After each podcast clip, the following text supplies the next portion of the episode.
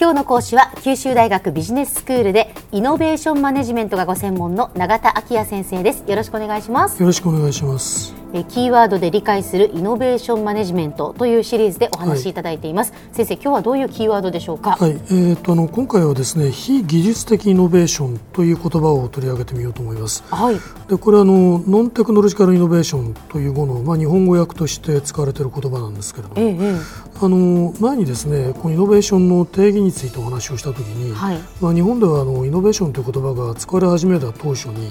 まあ、技術革新と訳されたことがあって、はい。まあ、それがあのもっぱらこう技術的な進歩を伴うような、まあ、新製品だとか、まあ、新製法だとかですねそういうものをイノベーションと理解する傾向があったんですね。画期的な技術っていうことだったわけですね、そうですね、はい。まあ、しかしあの本来イノベーションという言葉は、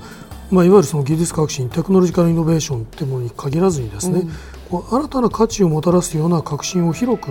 まあ、意味する言葉であるわけです。はいまあ、その意味では非技術的イノベーションという時には技術革新以外の、まあ、全てのイノベーションを含むカテゴリーとして、うん。まあ、定義できるとまあ思います。うん。まあ、具体的にどういうあの非技術的なイノベーションがあるのかということを見ていきたいと思うんですけれども、はいはい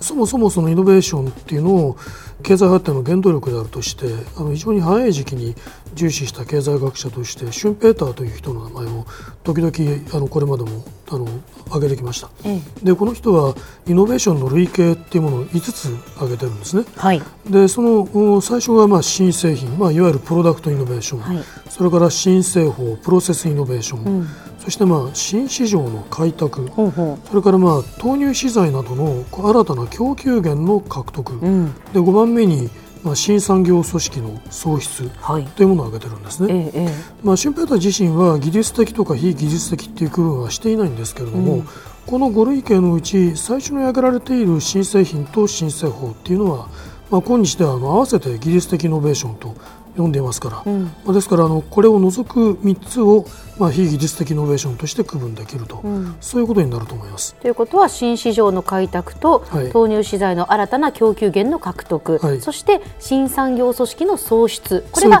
非技術的イノベーション。ええそういうことですね。はい。でこのまあ一連のあの類型区分っていうのはですね、まあシュンペーターがサプライチェーンの全体像を意識してあの解いているものだと理解できるんですね。ですから、まあ、あの新産業組織の創出っていう場合もこれは企業内部の組織のことではなくてですね、まあ、例えばこう独占が打破されるとか逆にこう独占市場が形成されるというような、まあ、その取引関係が構造的に変化するような様子のことを言ってるんですね。まあ、そういう観点から見たあの類型なんだというふうにあの理解しておいていただくといいと思いますね。はい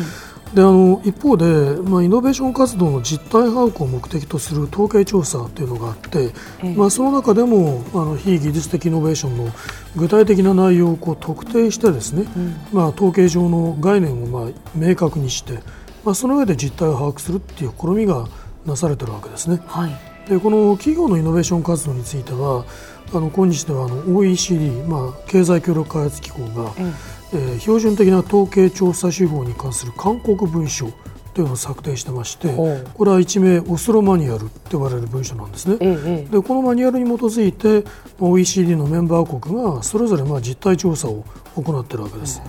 でこのマニュアルの中では、まあ、そのプロダクトイノベーションとプロセスイノベーションというのがまず技術的イノベーションとして挙げられるわけですけれども、まあ、これに加えて、まあ、マーケティングイノベーションと組織イノベーションという、まあ、非技術的なイノベーションの活動も調査対象にしようということをまあ勧告してるんですね。はいはいでまあ、日本ではですねあの文部科学省の科学技術学術政策研究所が、まあ、このオスロマニュアルに準拠した形で、まあ、全国イノベーション調査っていうのを、まあ、3年ごとに1回の頻度で実施してるんですね。えでこの全国イノベーション調査の調査用の中で、まあ、マニュアルに即したイノベーションの定義が示されているわけです。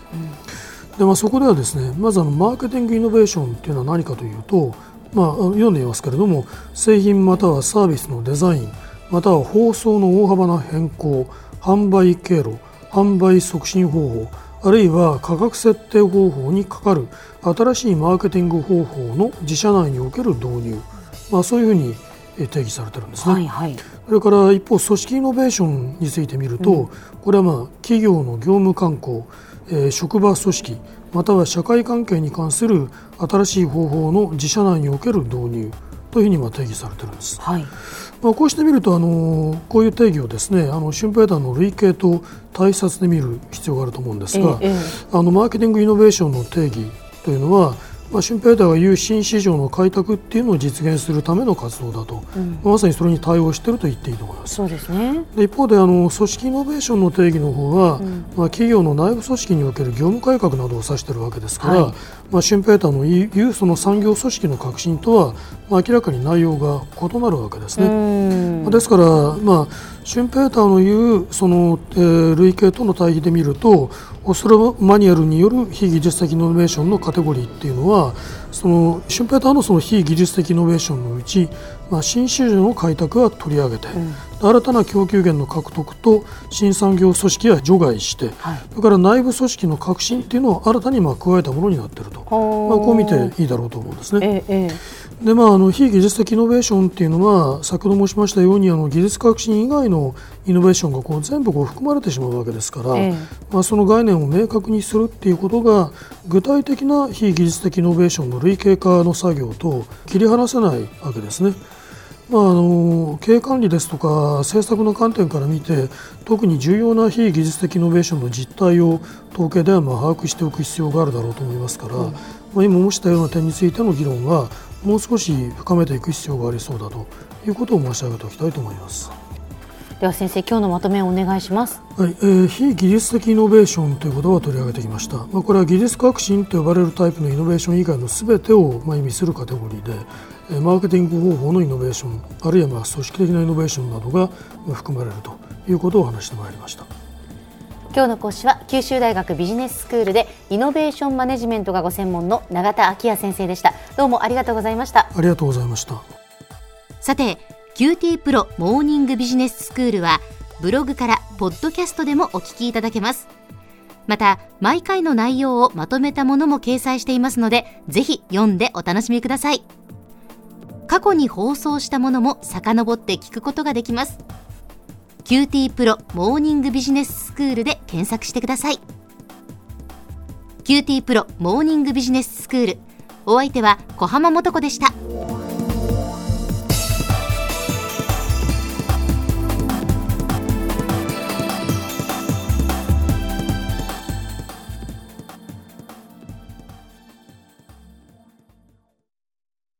QT プロは通信ネットワーク、セキュリティ、クラウドなど QT ネットがお届けする ICT サービスです。